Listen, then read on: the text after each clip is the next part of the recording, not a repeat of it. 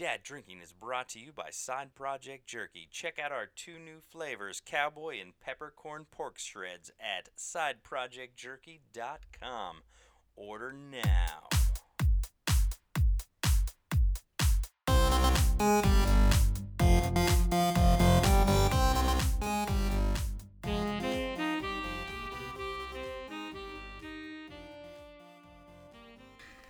All right, welcome to episode 10 of Dad Drinking. How you doing, Jim? Doing great, Marcos, because I've been a dad since 09. Long fucking time. Long I'm- fucking time.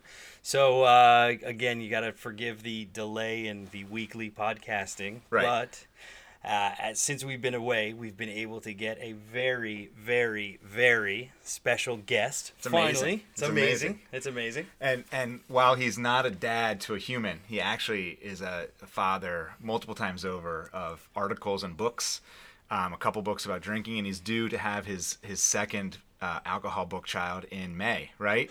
so let's introduce uh, who is it, Marcos? Let's give a very, very warm welcome to a very, very good friend of mine. I, I've known you for like 10 years, yeah? Very long time. very long time to Mr. Drew Lazor. Woo! That's guys. that's like the biggest dad drinking cheer you've ever gotten. man. Wow. I'm very honored. Uh, thank you so much for having me. This is really fun. Uh, I haven't been on too many podcasts, so this is something cool. This is amazing. It's, I, it- yeah, I really like the uh, the filter type. What is the name of this thing that's in front of the microphone? That is the pop filter. So whenever you go, it doesn't make that. The sound. first time I saw this, uh, Master P used it. Yeah. And Nice. ever since then, I've been like, I don't know what they're for, but it just looks so cool when P was like rapping into it. So I feel a little bit like a no limit soldier right now. You, you- Nice. You understand? You understand? Well, listen, if you want to lay down some bars, we can do that. We Maybe have the yeah, capability. toward the end of the podcast, we can get into that. But uh, prior to that, let's let's get some podcasting done, huh? Yeah. Why don't you tell us about your child that's due? okay, well, uh, May 22nd, 2018, uh, I have a new book coming out called Session Cocktails. Nice. Yes, it is a collaboration between myself, uh, the amazing team at Punch, uh, punchdrink.com. Uh, and for my money, the best online magazine about drinking and drinking culture that there is. It's a pretty Uh, sick. It's it's sick. I, I love it. I, I love I love your stories, um, it- it- especially. Yeah, when Thank I you. when I when I go online to read about alcohol, I go to Punch, but I also go to daddrinking.com too, which I forgot to mention at the top. That Oh yes. if you want to find us at daddrinking.com, you can find us. You can find us at uh, Dad Drinking on Instagram and Twitter. You can find Marcos at uh, Fidel Gastro That's on right. Twitter. You could find Don't- Jim at yeah. J, J of Cosgrove Nine. Yeah, I won't I won't let you follow me though. I'm private. um, and where can we find you, Drew? Uh, uh, on every platform, it's just my name, Drew Lazor. Uh, it's Drew and then like Razor with an L. Like Major Lazer. Uh, no, that's No. an Oh, he has an E. ER. Oh, Mine's an. OR. But with LA a Z, yeah. right? Yep, L A Z O R. Got it. Slovak. Nice. Yeah, just like it's uh, I get many weird pronunciations. Lazor, it makes me sound a lot classier and and uh, and and foreign and like, exotic than I actually am. I'm just some idiot from Baltimore, but I happen to have a weird and obscure last name. So yeah, it's just like uh, razor with an L. Laser. That's dope though. It's like laser. Yeah, it's pretty cool. You know. A lot of people are like, "Whoa, is that your real last name?" And I'm like, "Yes." It's your, it's Why your would I make? nom de plume, man. No, like I wish I was creative enough to make it up. No, just my last name, guys. Yeah. Now, when you were little, did you want to be on American Gladiators or? I yes, I definitely I what is I forget the name of the event where it's like multiple battle stations and like one gladiator has the, the tennis ball cannon and Yeah, have that to- was the shit. Yeah. that was awesome. that was my that I think that was my favorite one. But what like the the most fucked up thing was there was one of those stations like the gun never worked. right. I think it was, it was almost like a a, a- a rocket launcher uh, style like Nerf style Total thing. throwaway. Yeah, Total fucking bullshit. Yeah, I didn't like that. The contestants would get job too because it was usually their weapons that would malfunction. Yeah. But the the gladiators were like 15 times their size, much more athletic. They would just rip into them. Yeah. was yeah. Zap uh, a female gladiator? I think I think Okay. so. I think If I remember correctly, that's the one I had a very, very, very big crush on as Yeah. a kid. Zap was my favorite. If it might have been a, a male uh, gladiator too, and if so, I'm not gonna like change that statement. I'm just Now, gonna leave it. Zap was your thing, Yeah, I celebrate all gladiators, regardless. as long as they're American, right? but yeah. Well, it's a different time. yeah. so, so, um, so tell us a little bit about session cocktails. Oh right, okay. So Session Cocktails. It's coming out May 22nd, 2018. You can pre order it now. Very excited about it.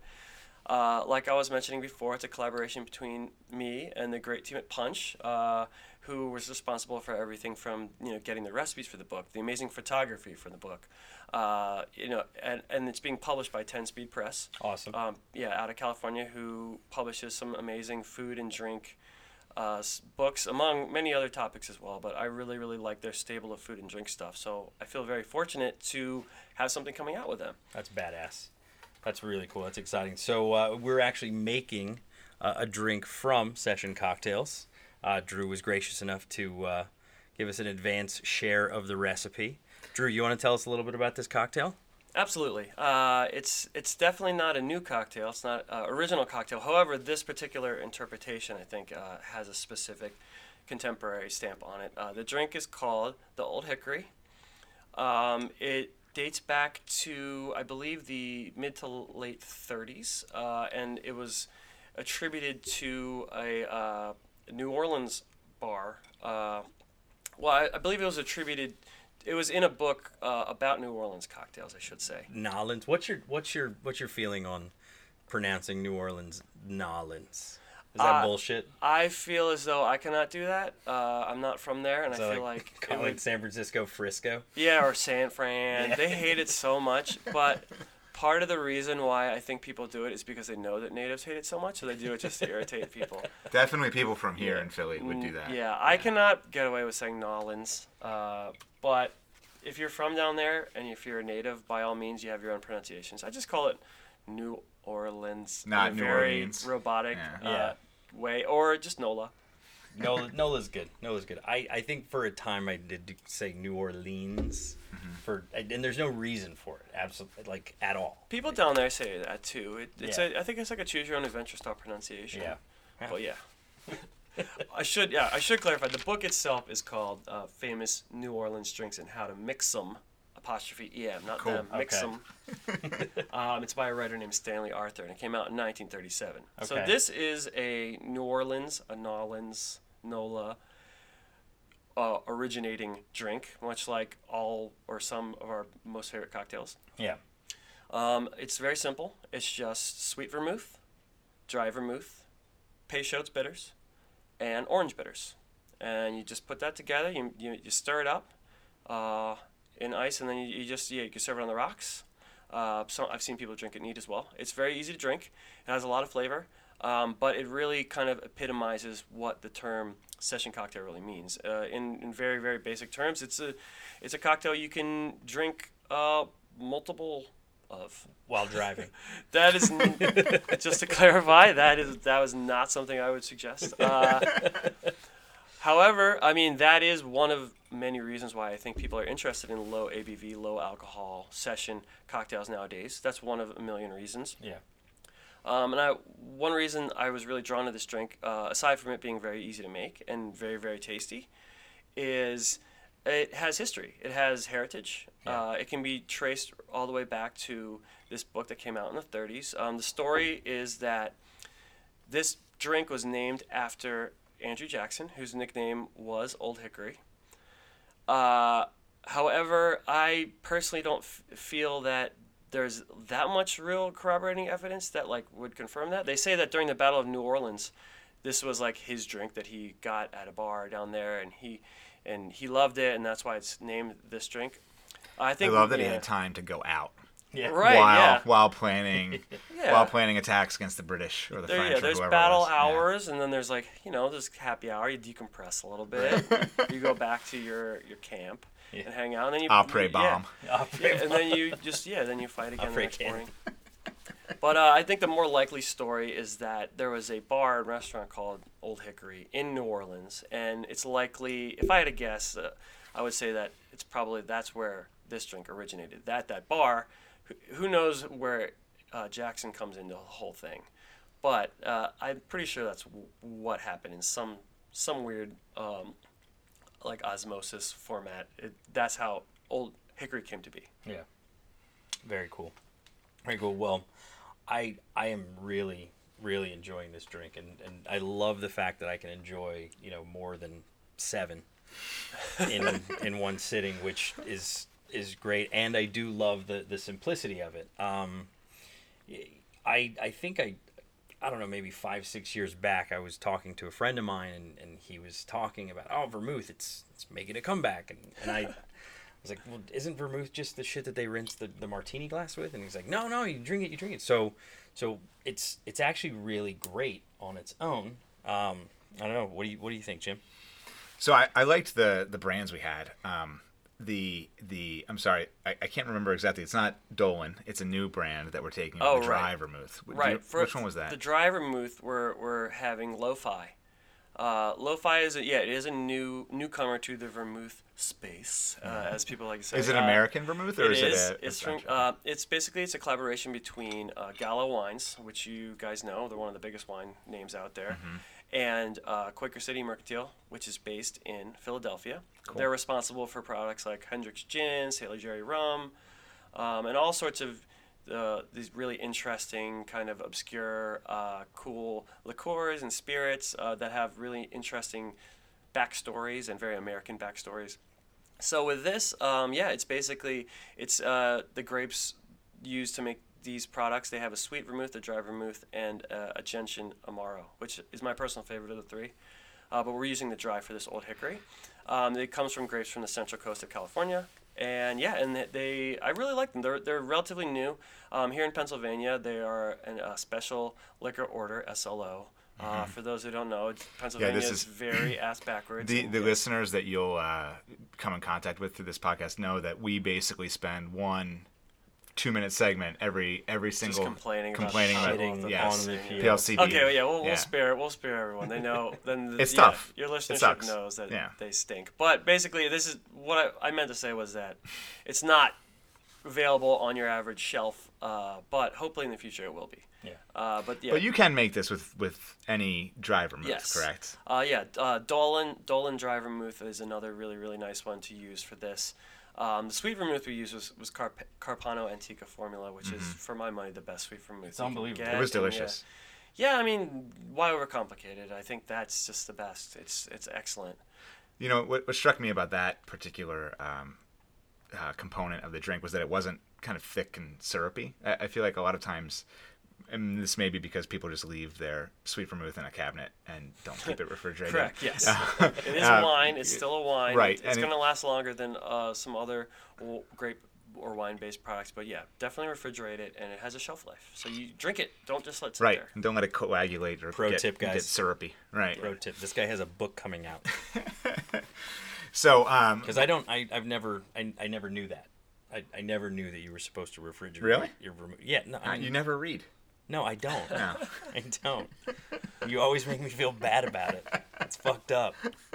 Well, if you read, then what would I do on this show? I don't know. You know, that's the thing. Just look handsome. Yeah, it comes through. Uh, so, so I my thought about this drink was that it was very easy to drink, almost dangerously so. Uh, I mean, it, it tastes. So it, it's it's kind of in the vein of a cup, right? Like a like a punch, and it, while it has some strength to it, it's super smooth. It's got uh, a lot of bitters in it, but the bitters uh, add flavor and a good nose. The nose is very um, orangey, oily, essency, um, and Yeah. Ton, tons of citrus. Tons Yeah. of citrus. A- and it's it's just easy to drink. I, I don't know what else to say. We we we dealt with sesh tails earlier uh, in this podcast, and Sesh tails. yeah, Sesh yeah. tails. session cocktails. Oh man, I'm gonna have to borrow that from you guys. Please, please, please do. Yeah, it just fits on Twitter uh, Yeah. easier because it's Yeah. fewer characters. Exactly. Um, so so I, I just think that to me this isn't honestly my favorite drink of all time, Yeah. but it's something that I would love to whip up for people that haven't tried vermouth outside the context of like a Manhattan, Yeah. right? Uh, yeah, ab- you know, and, and I guess that's kind of like a, you know, less less stringent. We were talking earlier, a less stringent Negroni. Yeah. And, and, and or, or people that aren't really you know gin fans, Right. right? So this is a great way to say, hey, you know, why don't you try this vermouth stuff? Oh, and by the way, don't forget to refrigerate it. and right, and like vermouth is not a thing you should shy away from in a martini, right? Yeah. Either. Like Yeah. that, that's that's kind of one of my pet peeves about martinis is number one people use vodka and number two they don't use any vermouth and and um, I think the vermouth is a good balance. Yeah, yeah. Indeed. Is this the best thing you drank since we last spoke? Uh, it, it could be. I mean, if, if I had to, if I really had to, to say, you know, if I had to pick something that, that wasn't Hop Slam, because Hop Slam just came out, but I talked too much about beer. And I talked Did we talk about Hop Slam last time? No, we talked about. Oh, did we? Yeah, you did. Shit, no. Yeah, no, we did. didn't. Yeah, no, we did. didn't. We definitely didn't. Did we? Fuck. I, we Come to Dad did. Drinking where you can hear us bicker about what we talked about last Yeah, time. yeah. Well, okay. Well, then you know what? I'm gonna go ahead and say that this is probably the best thing I've drank since Excellent. last since the last recording Excellent. session. Last, the last, the best thing that I drank since the last recording session was my uh, my bottle of prosecco, prosecco, however you say that. That um, my my wife put on ice for me um, while the immediately following the uh, Eagles Super Bowl victory over the New England Patriots, which for me as a as a native Philadelphian and someone who takes this very seriously has quite honestly been a life changing event. I feel like nothing bothers happier? me. Yeah, nothing bothers me like Nothing- at all. nothing I used to be you. super uptight, like really Not uptight. even like Markelle Fultz. That's not bothering you. Right? No, I don't No? care. I don't care if he ever plays. Honestly, I mean, I would love him- for him to play, and I think he's going to be great once he learns to shoot again. But um, I, I really don't mind, like, because they won the Super Bowl, which is something I never thought I would see, ever. It was it was amazing that Monday, after after the Super Bowl, everybody was in the best Yeah. mood.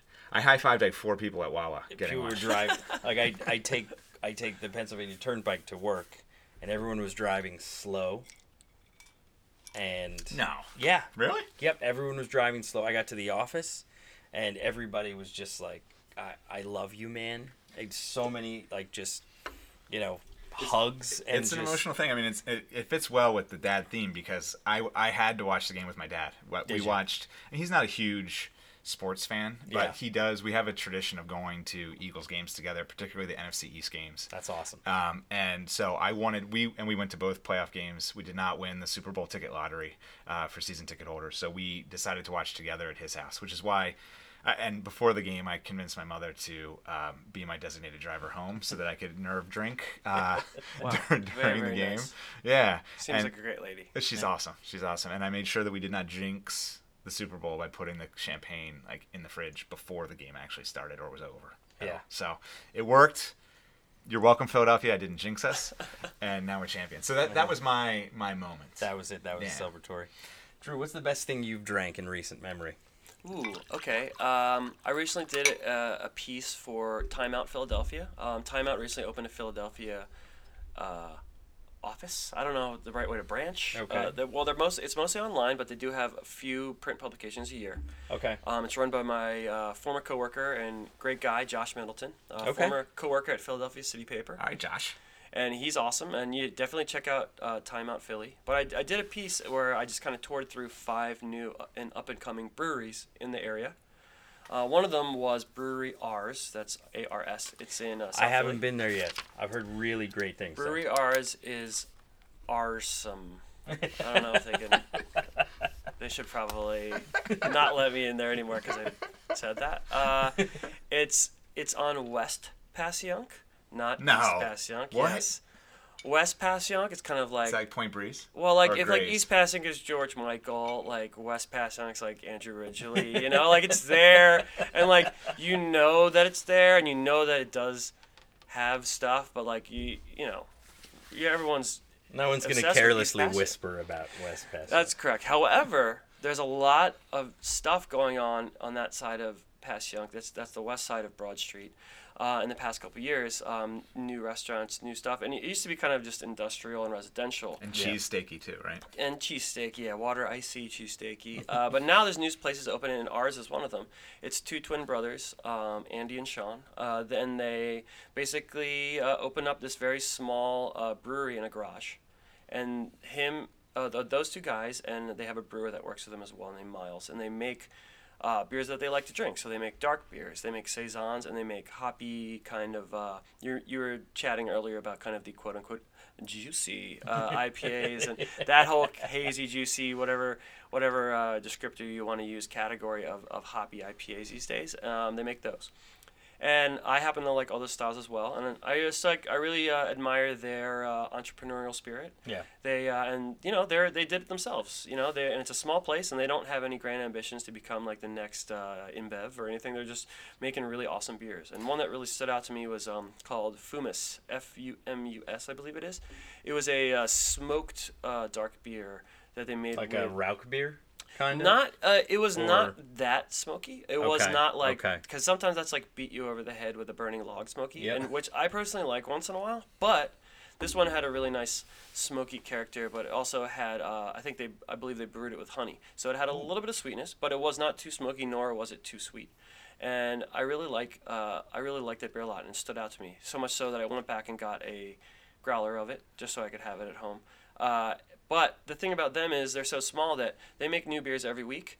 They do have some that that uh, are recurring, but for the most part, it's new stuff every week. So it's exciting to see what they come up with on a whim.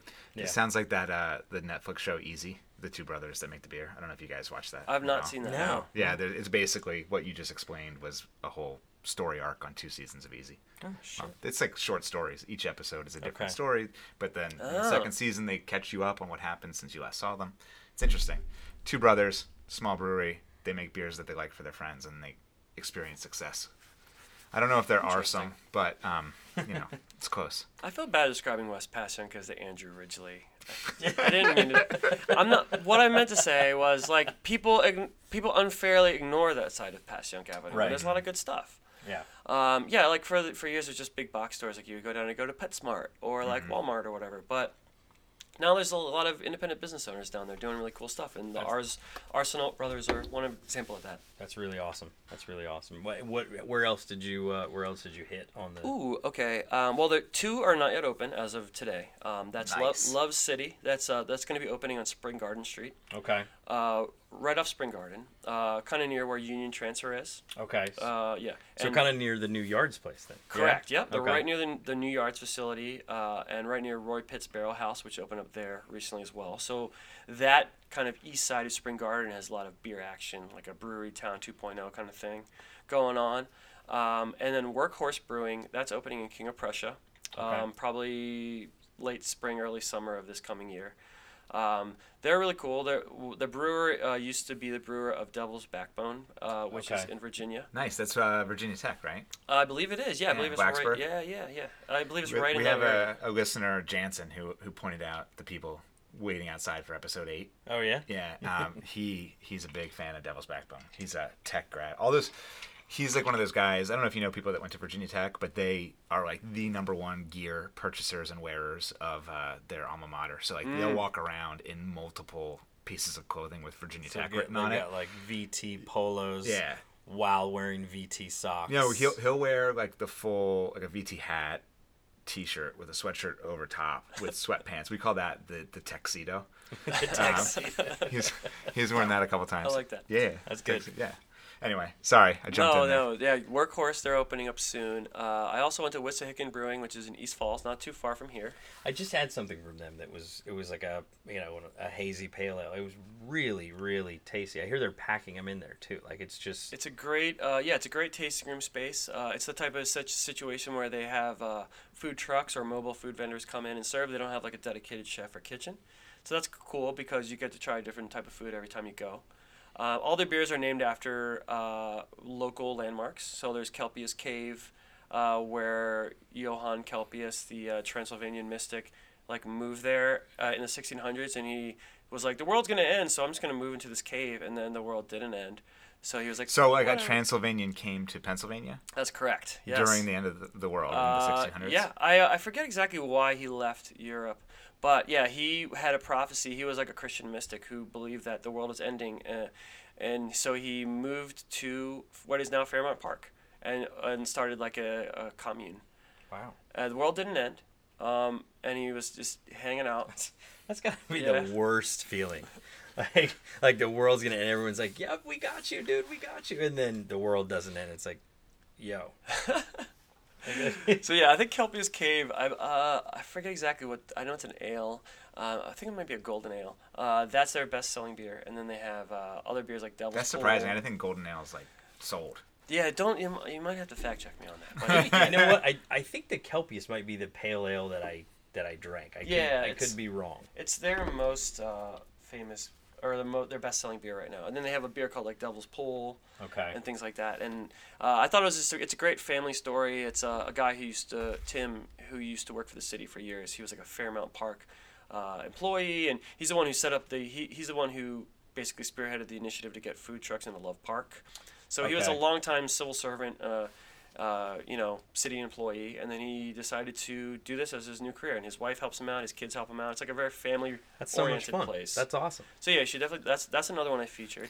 Did you did you know the Transylvanian guy? That was America's first doomsday cult, actually. Was it? Yeah, Ah, excellent. At least that, that there's records of. I'm sure that the Native Americans had their own doomsday scenarios. he was right. He was the first Euro to come over and and claim Doomsday. Yes, Kelpius Cave. That's that's the dude. He's from Transylvania. Damn.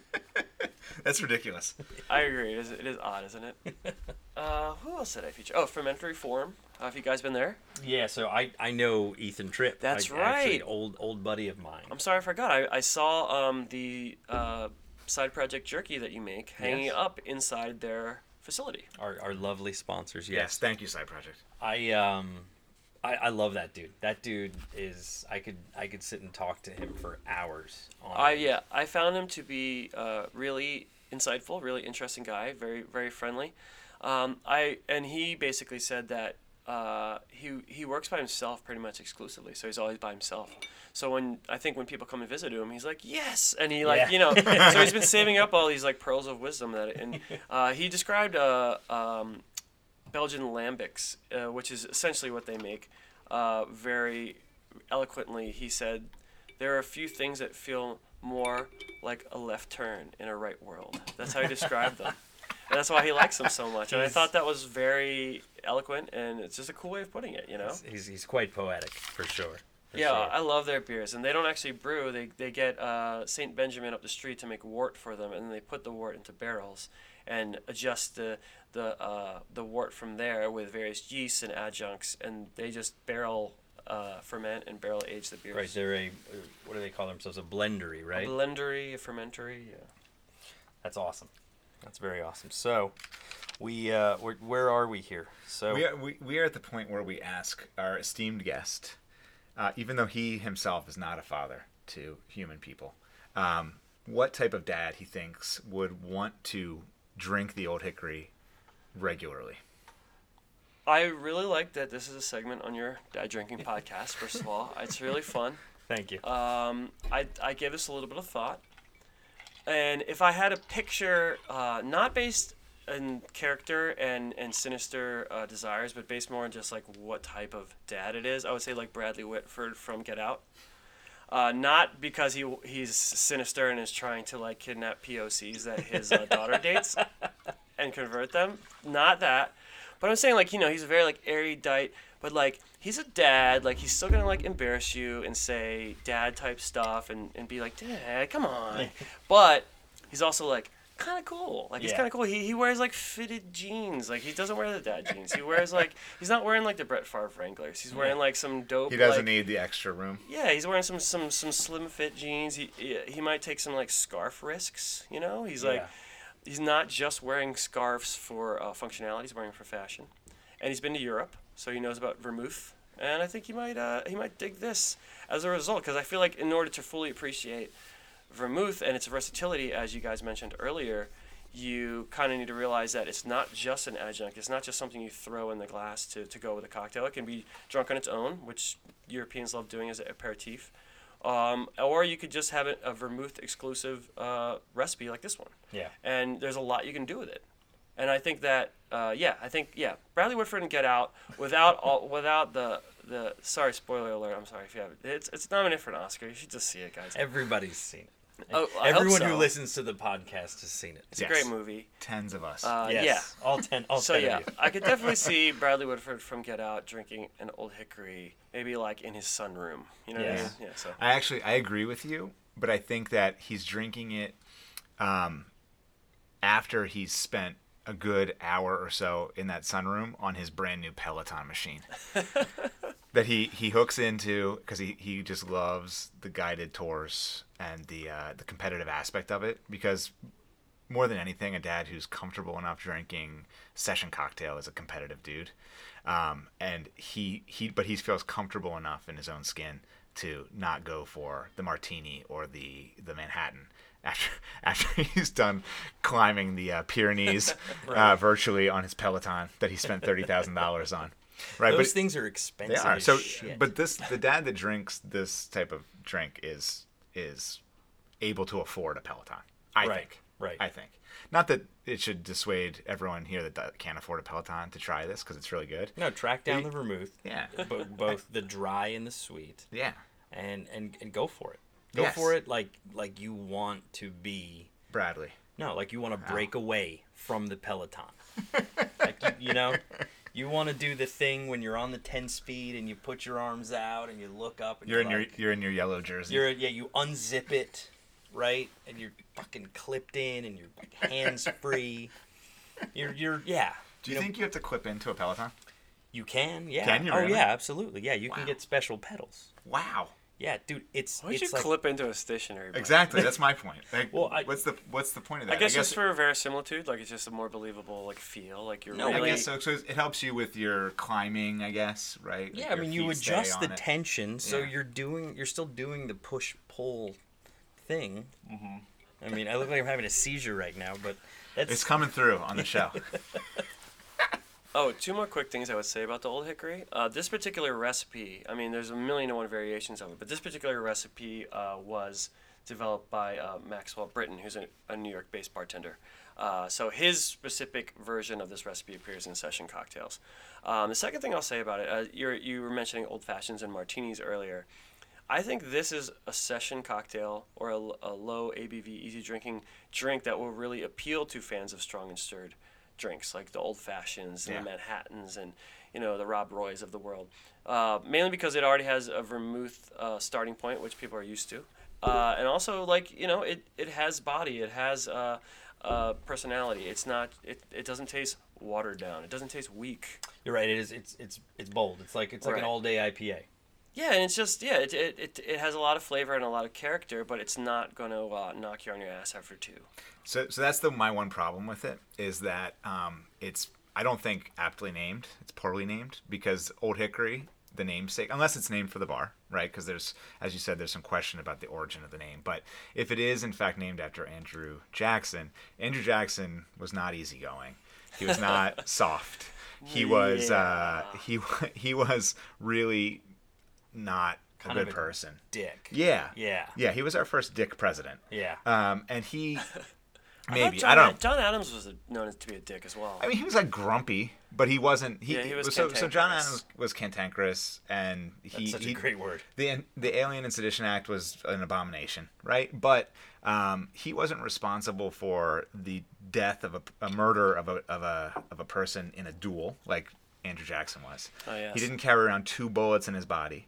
Um, he did not challenge anyone. Uh, he didn't challenge anyone to a duel that um, that challenged or that that besmirched the honor of Abigail Adams, right? Like like Rachel Jackson. If Rachel Jackson was besmirched at all, Andrew Jackson Andrew's um, killing people. He's yeah, killing literally killing people. yes. He once threatened to behead John Calhoun as vice president. Um, there's a lot of echoes of of today, Mm. right? In that he also did not like African Americans. He was a slave trader, and um, he he chased That's a number of man. slaves uh, to take them back. Why does He- history have to repeat itself? he was responsible for the extermination of Native Americans. He uh, signed the um, I forget what the name of the actual law was, but the that started the Trail of Tears. I mean, it's just not not a good look for Andrew Jackson, even though he graces our twenty dollar bill, and a lot of people, you know, these days I think a twenty is like what a lot of people make it rain with, which is kind of terrible. You know what? I'm gonna, I'm gonna stop using. You're gonna stop bills. using it? Yep, yep. I'm gonna I'm gonna anytime I get a twenty, I'm gonna go and immediately get change. I'm gonna get the ten dollar founding father, a five and five once. 'Cause So fuck I- a twenty. I, I would I would make more parallels to today, but I don't want to lose our numerous Russian bot subscribers um, to this podcast. But needless to say, I think there's a lot of echoes to today. Um, but but Old Hickory, when you think of Andrew Jackson and all that he represents, is not this drink. This drink is like super chill. It's like very relaxed. Yeah. It's it's approachable. It's much more. Um, I, I don't know. It's like much more like George W. Bush, in that you know, looking back on it, you know, maybe not that bad. Maybe, maybe not. you know, Maybe maybe, kind of more chill than you thought. Um, and that's that's what this this drink is more is a lot less Andrew Jackson to me than some other president that is uh, you know not a genocidal Maniac. Yeah, exactly. Jinx.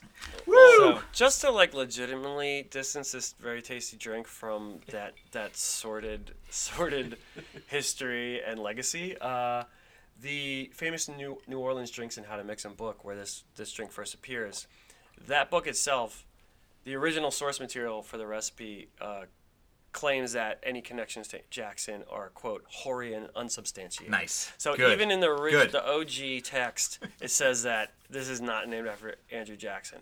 However, it's just I guess over time, you know, it just gets kind of mushy, and everyone's like, "Oh, it's named after Andrew Jackson." I mean, you know? he may have he so at one point he declared martial law in New Orleans. Even after the war was over, he kept it for over a month and jailed people that brought lawsuits to try and end martial law. Um, so maybe he decided that it needed to be named after him because he liked to drink it. Who knows? I would, yes, as a as a person who legitimately enjoys the cocktail, Old Hickory, I'm extremely bummed to to be reminded of uh, all of this. However. Old Hickory doesn't have to be AJ. It could also just be like a uh, very venerated tree. Jake. yeah, yeah. just a venerated drink. So, so anywho, let's um, let's eh, on that note, let's let's take a step away from Old Hickory as the kids cry upstairs. But uh, Drew, what what else is going on? So you got this book book coming out, but you were also just in Cognac, yes? I was just in Cognac, and it was a really, really cool experience. So how did how did that come about, and uh, what what uh, what was going on in, in Cognac? I mean, were you working on like rap lyrics or? No, uh, well, I guess I'm in kind of always working on rap lyrics. Uh, I'm, there's not ever time where I can legitimately claim that I'm not. Uh, however, the uh, there's an organization called the BNIC. Uh, I won't offend our French-speaking listeners by attempting to pronounce the French name, but essentially it's the governing body of cognac. So the region of France that con- in which cognac is made is cognac. Um, and this this organization is in charge of, you know, regulating it, marketing it, promoting it. Uh, they're kind of like the end all be all of the cognac business, and all of the the houses, big and small, um, basically contribute to this organization who, that represents them on a global level. Okay. Okay. Um, yeah. So how many how many cognacs cognac? How like, many? Like are, are, are we talking about? I mean, it's it's it, it's a fairly large region. I Yeah, drove uh, through yeah, there once. mhm. I was on a bus, but I, I didn't actually drive myself. You didn't drive the bus? I didn't drive the bus. no, I was in high school. I, I didn't even I didn't even know the the song lyric "The Henny Got Me Not Knowing" at that point. But so it, it's a big. Are there? Maybe I you mean, did, but you just forgot I could have after being there. could have been, but um, is are there a lot of producers? I guess is what I'm getting at. Yes. So yeah, the BNIC reached out to me and a, a few other American journalists and writers, uh, and said, "Hey, do you want to come over and just kind of get the lay of the land?" Um, which I felt very fortunate to be able to do. The um, yes, the I, I don't know the exact number, but if I had if I had to ballpark it, I would say it's somewhere between 250 and 300 total producers in that region Wow. and that could be anyone from Hennessy, uh, which is literally responsible for 50% of all cognac sales Really? worldwide. Yes, Wow. they're number one by That's like amazing. by a terrifying margin.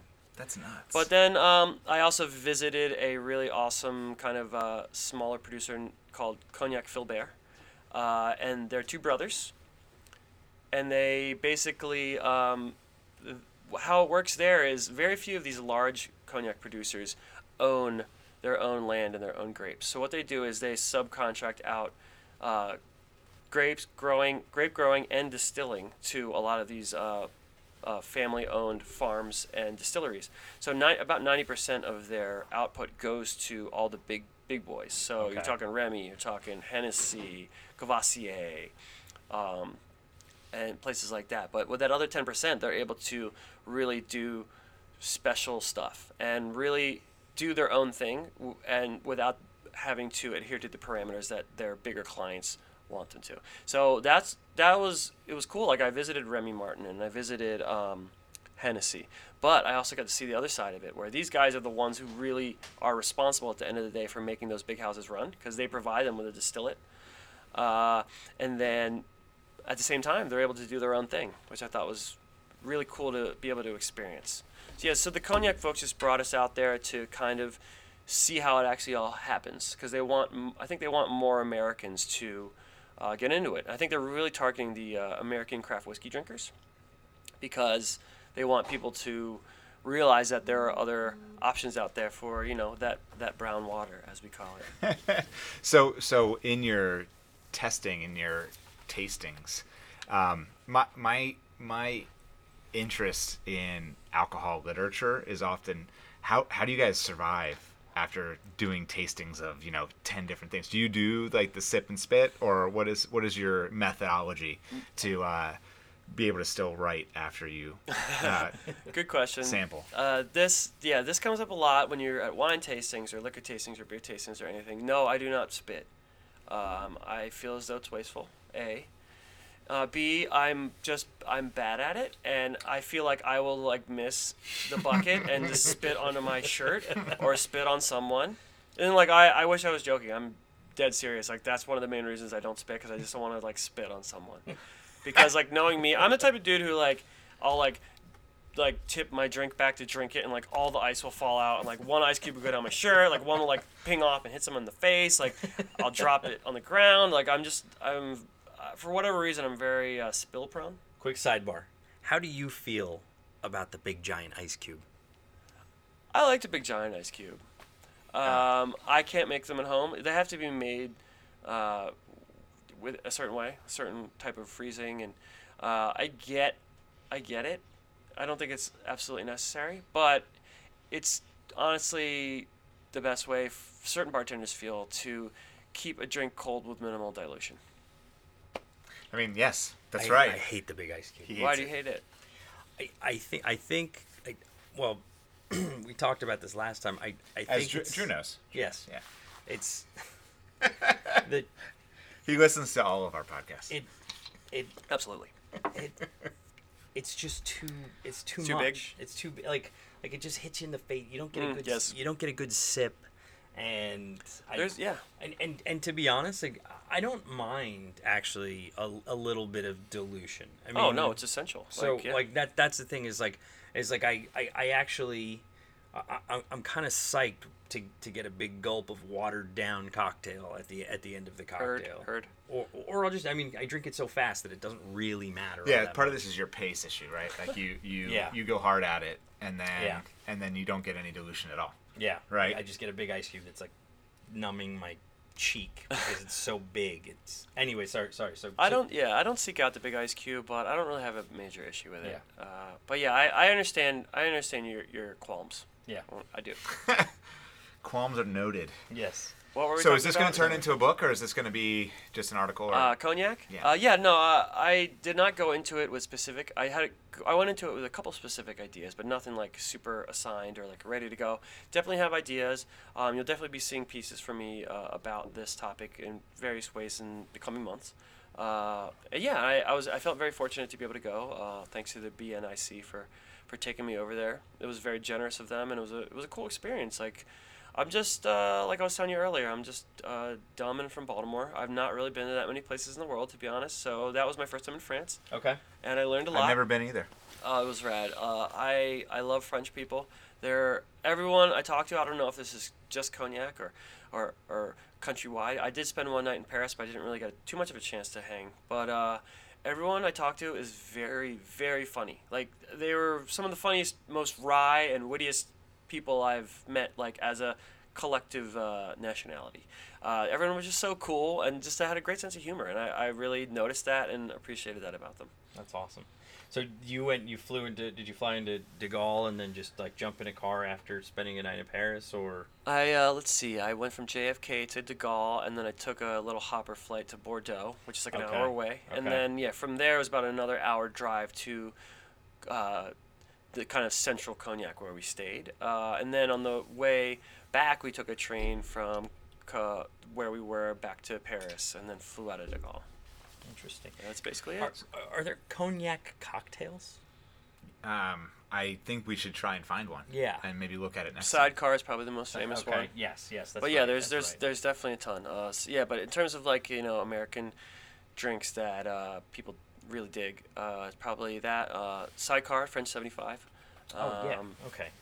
yeah, and there's there's definitely quite a few, but those are probably the two big ones. So do you want to switch into the fast casual portion of the uh, the Yeah, episode? absolutely. All right, I got some good ones. Are you ready for this, Drew? Okay, can you give me a, a brief primer on what fast casual? Yeah. So actually fast casual is much like the food, delicious, um, Great- well made, great not fast presence. food, not fast food, Okay. but something that's you know pretty relaxed. You order at a counter and you take away to eat somewhere else, not Okay. on the premises. Okay. okay. This is this type of this type of question is um, maybe not about alcohol or anything in particular. All like right. for example, and it's pretty rapid. So we just want your initial thoughts, like first thing that pops into your head.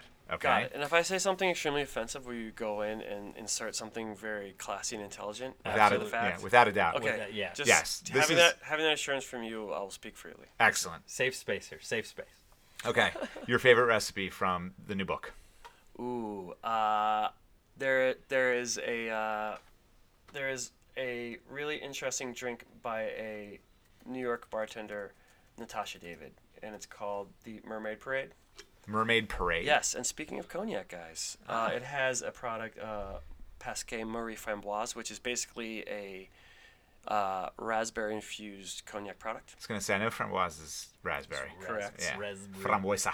Uh, yeah, so it's uh, it's an egg white drink, uh, Okay. but it's, it's it's like a tall drink, so I stopped with soda. That's not a Marcos drink, the egg white drink, except for the nog, right? You I don't, like you don't it. like I like You the don't like flips. egg whites? The flips. I'm Yeah. alright with the flips. Okay. All right. Uh, yeah, if I could, I could do two. I'll do that. I'll do that one. It has Aperol as well, grapefruit juice.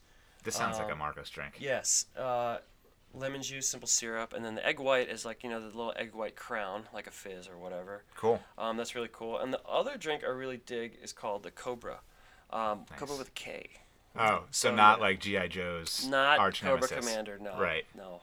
Uh, played by uh, Joseph Gordon-Levitt in the the first Really? GI Joe movie. Yes. So I only watched. I never saw that. I only watched the cartoon, and I know Cobra was the evil organization intent on Yeah. taking over all natural Destro was the shit. That's like it. Like the I had the. we like the Serpentor.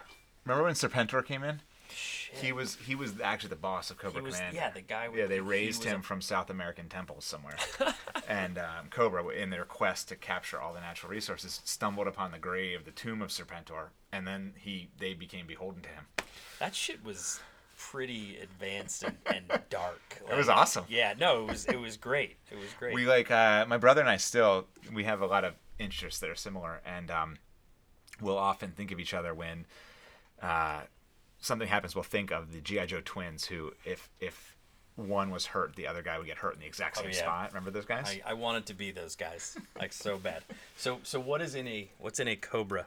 Okay, so the Cobra uh, is snake. a is a recipe No that uh, originates with uh, Morgan Schick, who is a creative director and, and bartender at Trick Dog in San Francisco, not Frisco or San Fran, as we were talking about earlier. Yeah, if you want if you want people from the Bay or Yeah. the city, as they call it, The sometimes they like just say the city. Uh, if if you don't want if you want them to kill you, you can say San Fran or Frisco, but we'll call it San Francisco. Uh, Trick Dog is one of my favorite cocktail bars in America. It's just such a cool place. But this is a riff on the bamboo, which is a basically it's not so different from the Old Hickory, but it's a split base of uh, of sherry and vermouth as opposed to two different types of vermouth. Um, and sherry, you'll notice, plays into a ton of these old session cocktails, um, and then it's being interpreted in contemporary ways as well, such as with the Cobra. So yeah, it has white port in it, which is on its own uh, something that you don't see very often. You see port, but you, you see white port not quite as often. Uh, maybe if you're like Cristiano Ronaldo, you see it like, or if you're you know if you're like a My cool- brother-in-law is actually Portuguese. I bet he sees it. Oh, quite bit. dude, yeah, they, well, they drink white port and tonics over there, uh, and that is That the best delicious. Yeah. summer drink you could ever drink. I, I love it. and yeah, that's that's that's another hashtag sesh sesh tails. Sesh- Sesh tail. Nice. Yeah, so it's got white port, uh, it's got manzanilla sherry, uh, tempus fugit, uh, velvet falernum, which is used in a ton of uh, tiki drinks, um, and then it has a couple different kinds of bitters. And yeah, it's just uh, it's it's served in a it's served up in a, a coupe glass, so just like a, a strong yeah, just like a strong classic cocktail. Uh, but yeah, it's a riff on an old drink. The bamboo is probably the most riffed upon original old school recipe for the new school session cocktails.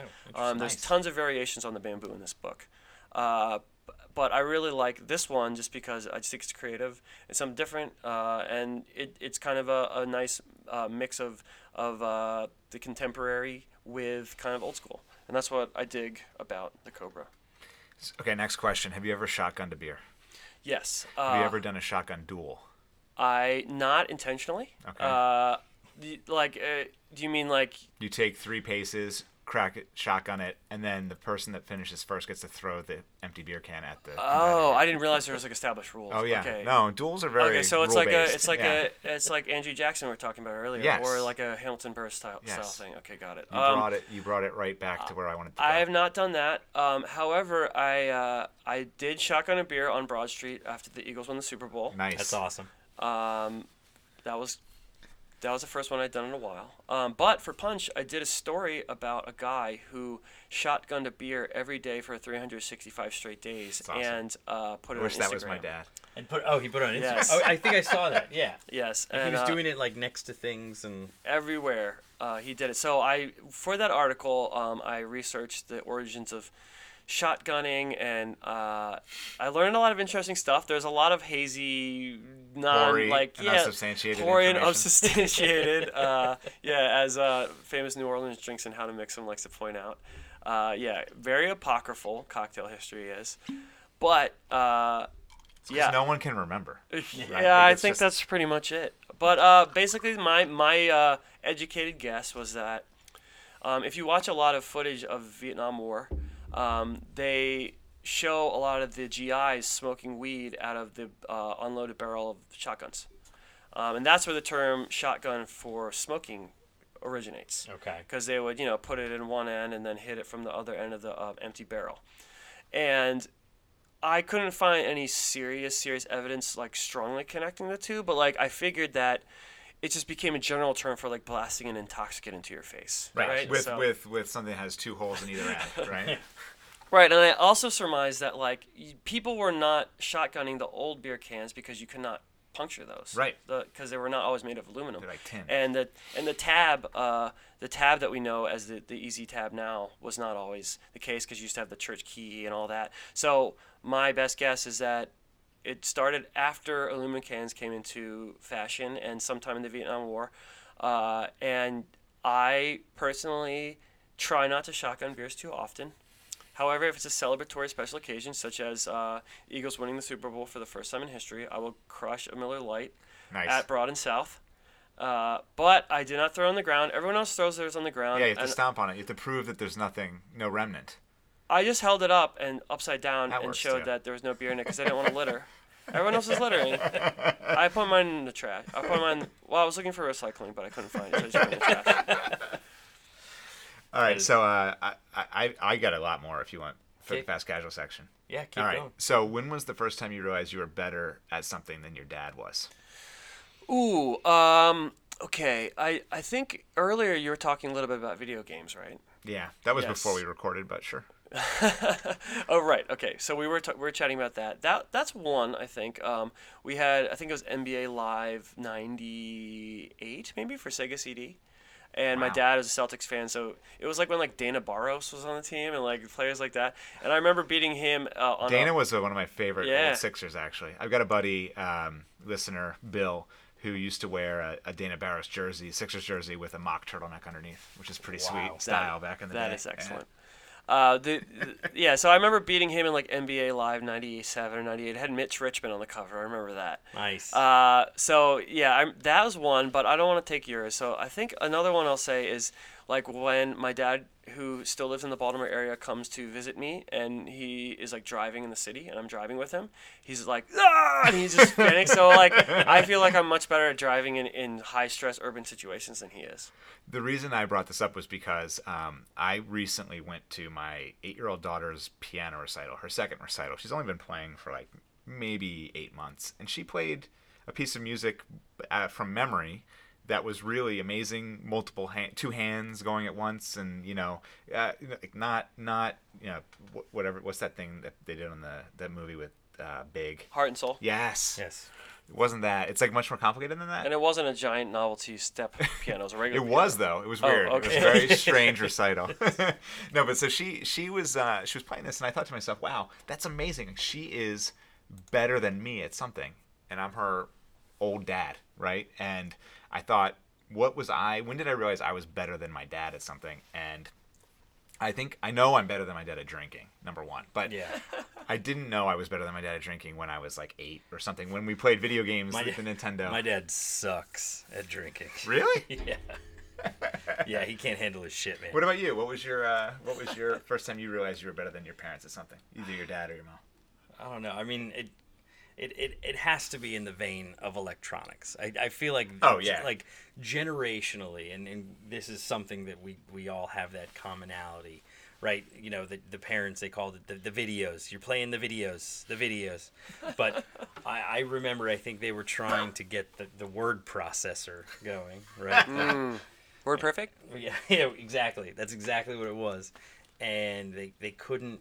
They, I mean, my mom could type like a fucking beast, like just like, you know, but she, she couldn't pull the fucking like, you know, she didn't know which way the, the floppy disk went into the, comp- and it was, so so maybe it was that. But I just I remember being I. I I, it- it's a shame as as a as a parent now watching my kids get frustrated and impatient with me, just realizing that I was just as big of a dick to to my parents, and and I I just I feel bad now, but but then my mom will call and I'll, like it's the same thing. I I I am so short with with my mother. It's like why why I like, honor and respect my parents yeah, always, right. I'm sure. hundred percent of the time. Yeah, no, I, I and it's you know, it, why why why am I being so mean? And then I look at my kids and they're being fucking mean to me, and it's like, okay, well, it's either karma or this is just kind of the natural evolution of the parent-child relationship.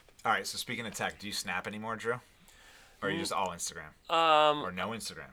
I snap very, very, very infrequently. Um, I still have friends who send me snaps, and I like respond to my friends' snaps sometimes. But no, m- more more Instagram stories.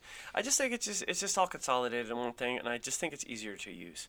Did you see the recent Agreed. update of Snapchat? It's very confusing. Yes, I feel very old looking at it. I just don't really. I haven't popped open Snapchat. exactly. for a No one while. does it anymore. I'm very confused by But- that. It but was my- the thing Yeah, last it was. year this time. It, it really was. My my favorite Drew Lazor Instagram stories are of his lovely little wife Michelle when it like he he'll unsuspectingly just like move the camera over to her and she'll like catch him doing it and then she'll like be like get it off me and it always it reminds me of the intro from Alf and it's like and it's he's like, going trying to around, a yes. he's going around with the Yeah. camera and Oh. everyone's like ow come on that's like my favorite thing I like, he he would try and eat the cat all the time. Yeah. How did he not ever get the cat? Everyone's at work and school, he presumably, was, right? was- okay, so so one, he he was a He mi- he was a midget. if he loves wearing, eating cats, wait, how can you not just go get that okay, cat? okay, but he's he's a puppet, right? he's Well, he's, an alien. He's an he's an alien, but he's a three foot tall furry plush alien. So so he clearly can't like w- run. I mean, if he's trying to I can't run, remember. Do they show his leg? Do they show his legs or bottom half of the Every- show? I- like, later in the like, series, every now and Later in the again, I always like I waited for that. They didn't have the they didn't have the tech technology in the early Yeah. days to show that. But to show in, him like in the doing later like a seasons. backspin and shit. No, no. Okay, so it wasn't like in Mac and Me when when Mac gets inside the uh, teddy bear costume and dances in the McDonald's. Also awesome. Great fucking reference. Wow. Mac and me. I, I did see that in the movie theaters. I don't think I've seen it since. It's uh, it's that's a special film for me.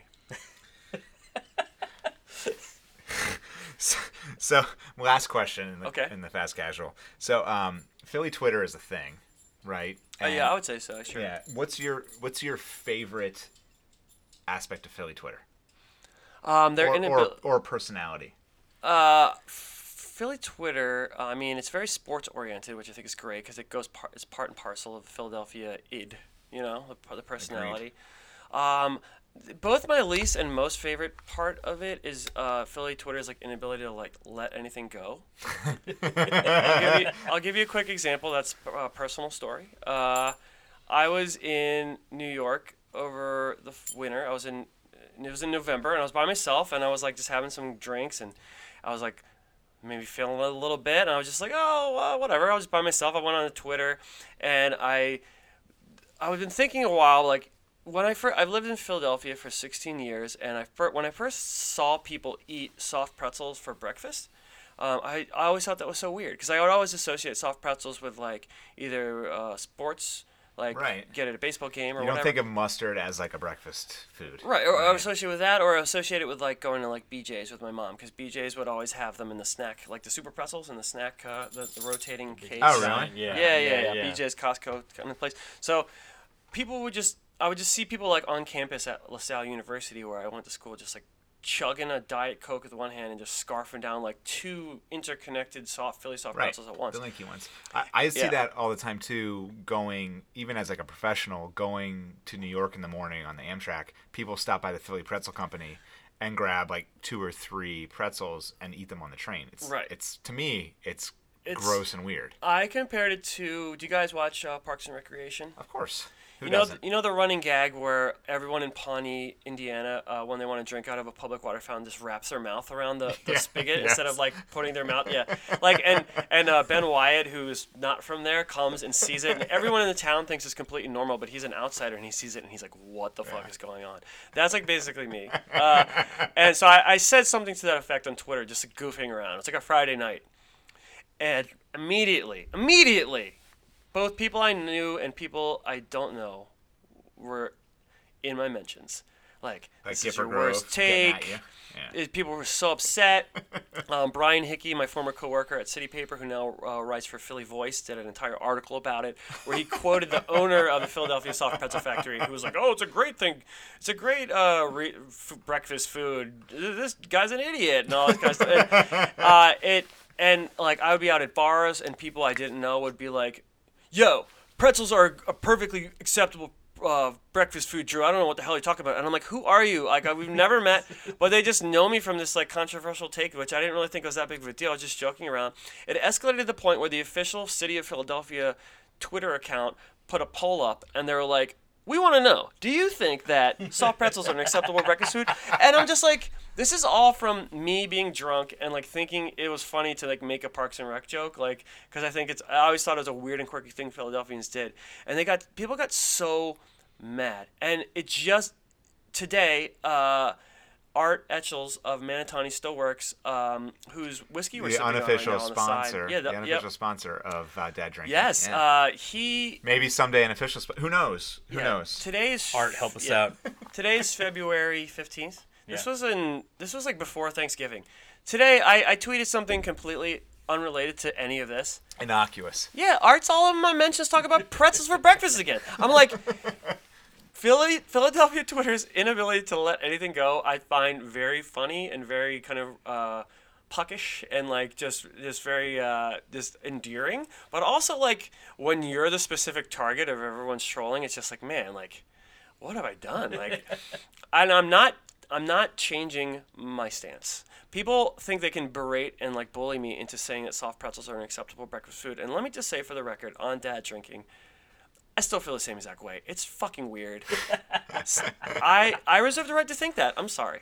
That's just get- how I feel. I, I think. Reserve, reserve your rights, folks. Yes. Yeah, as, your uh, rights. as- I well- think that yeah. uh, uh, Swaggy Mitch will come at you now. That's fine. As uh, I love Swaggy Mitch. By the way, if he's listening to this, he is my favorite Philly Twitter, besides Drew Lazor and uh, Fidel Gastro, my favorite Mm. Philly Twitter uh, contributor. I don't know if you guys know him, but yeah. Swag is really funny. Swaggy me. Very, very funny. Yeah. Who who uh who are among your favorites, Drew? uh, Philadelphia Yeah. based Twitters, um, I really enjoy uh, fake WIP caller. Oh, he's Uh, awesome. yes, uh, He's awesome. One of my you know, favorites. did you notice that he changed from Buddy Ryan finally to I did Doug notice Peterson that. I think it was extremely appropriate. excellent. Um, I really like uh, Dan McQuade, who is a local writer who now writes for Deadspin. Yeah, I he's love, good. He's Yes, good. Dan McQuade is fucking awesome. yes, he's very funny. He like really gets Twitter. He's very he's very good at it. Uh, and you know, for the most part, uh, I feel we were talking about this a little bit before we, recorded, but I feel like Twitter has been through a lot in the past couple years, and people are like, "Oh, Twitter's a failure," but now I feel like people are going back to Twitter because it's a it's a more uh, direct distillation of like people's real personalities and real thoughts. Whereas Instagram, it's just so hashtag curated and like it's just fake and like people see people see through that now and like it's just so phony. Like the whole influencer culture and all that, it's just like fake. And then they've also changed the algorithm, you know. So you're seeing shit from like six days ago, and they're like Yeah. "Merry Christmas," and I'm like, "Oh, it's January. I don't understand what I'm supposed Yeah. do." So like I think a lot of those factors, and then you know we're talking about the the the rising irrelevance of things like Snapchat. I feel as though people are coming back to Twitter because they're like, "This was the OG, man. Like this is uh this is where I can say stupid shit about pretzels and get abused for months."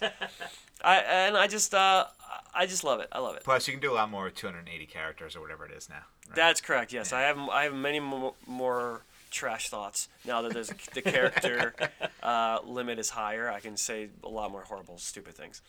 Very nice.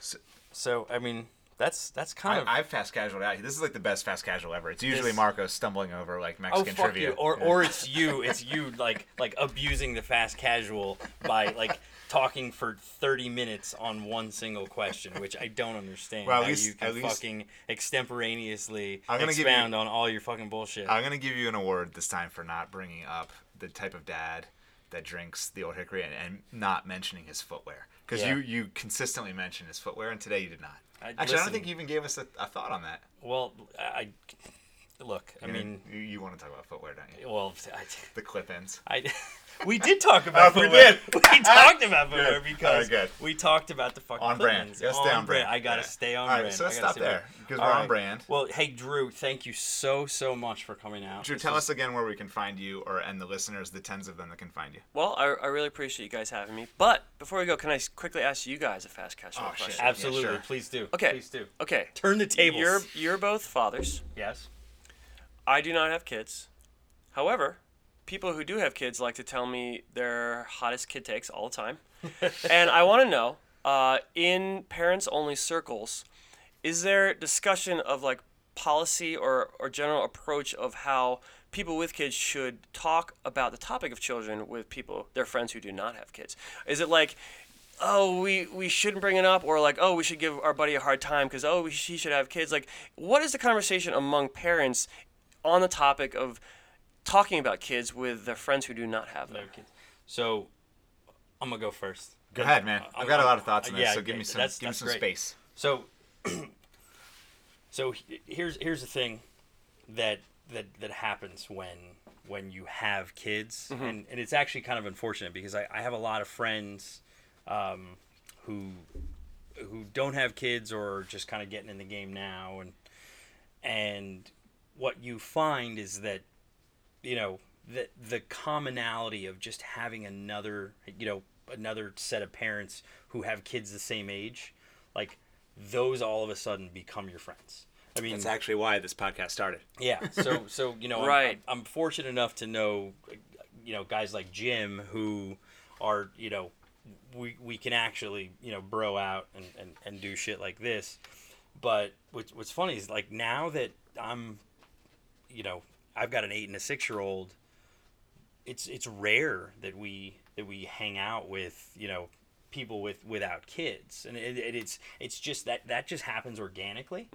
Um but regarding the topic of children like I, i'm just just across the board like i'm never one to push my agenda.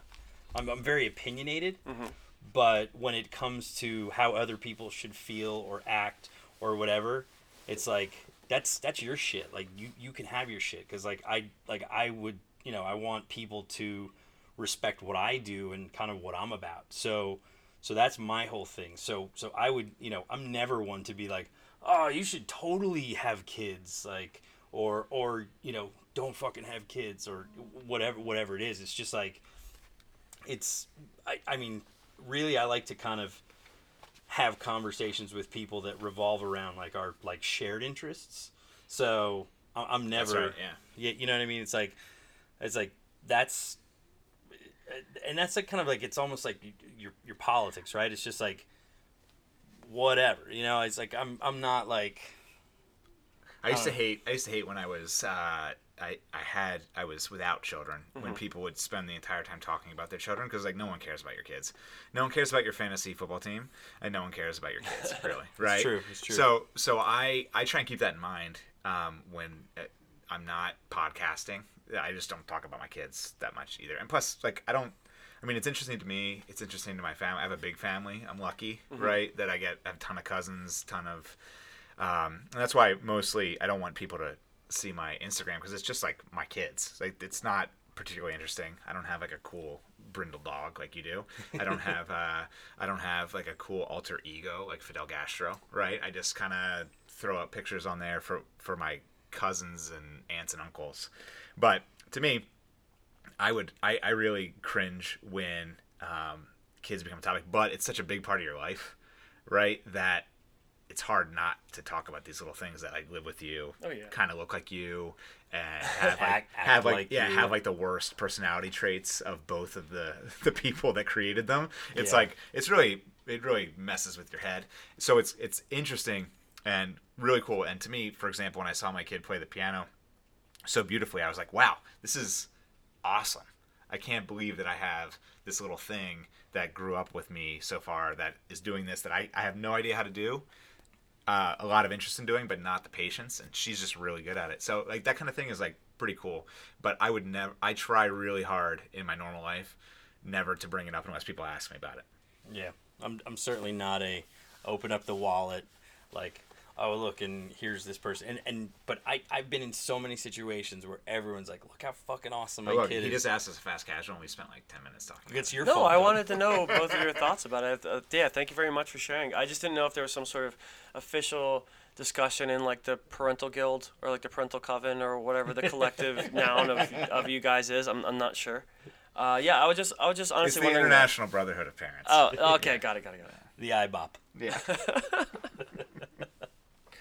but anyway, Drew, it was awesome having you on. Uh, I I personally love your Tumblr. You didn't mention that earlier. Um, I think your Tumblr is pretty funny and um, not soft pretzel heavy. Um. So so that's if you just go on Tumblr and look for Drew Lazor L A Z O R, you'll be able to find him. Yep, yeah. Where um, else can we find your stuff? Uh, well, yeah, drewlazor.com, at drewlazor on Instagram, Twitter, etc.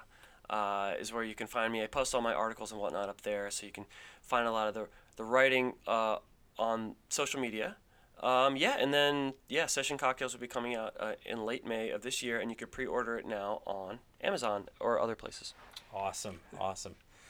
Very good. So, and you can find Dad Drinking at daddrinking.com. Drew knows this, but yeah. maybe the listeners don't. Yeah, Yeah, it's my yeah. homepage. Oh, Yeah. My Chrome, Google Chrome. So daddrinking.com, you can um, you can actually see the recipe that uh, Drew gave us. You can get a preview from the book. You can also check out pictures that Marcos takes quite expertly of the various bottles that we use. Yeah, use. I would, It's I would very say. artsy. It's artsy. I would, Ooh. and then if you want to see like the BTS moments, uh, you go to our Instagram stories at Dad Drinking on Instagram or on Twitter. From time to time, we'll we'll actually tweet something, but usually that's just a link to our Instagram. Yes. Insta's where we do our thing. yeah, it, Yeah. just awesome. Yeah, but so we don't know. Like we've been promising a guest forever, and look, we finally delivered. So now you guys know that we actually can deliver. Yes. Although it may be six episodes after we promise it. That's fine. So please leave five star reviews, comment, Send us feedback. Yeah, remember the whole the innovative thing we're doing, the mailbag. Yeah, um, we yep. skipped this time because we had Drew, but we also uh, didn't get any any mail. In the, I'll send in a mail. So. Okay. Thank you guys. All right, thanks a lot. Hit the Until outro, next Marcos. Time, you got it. Done. Bye.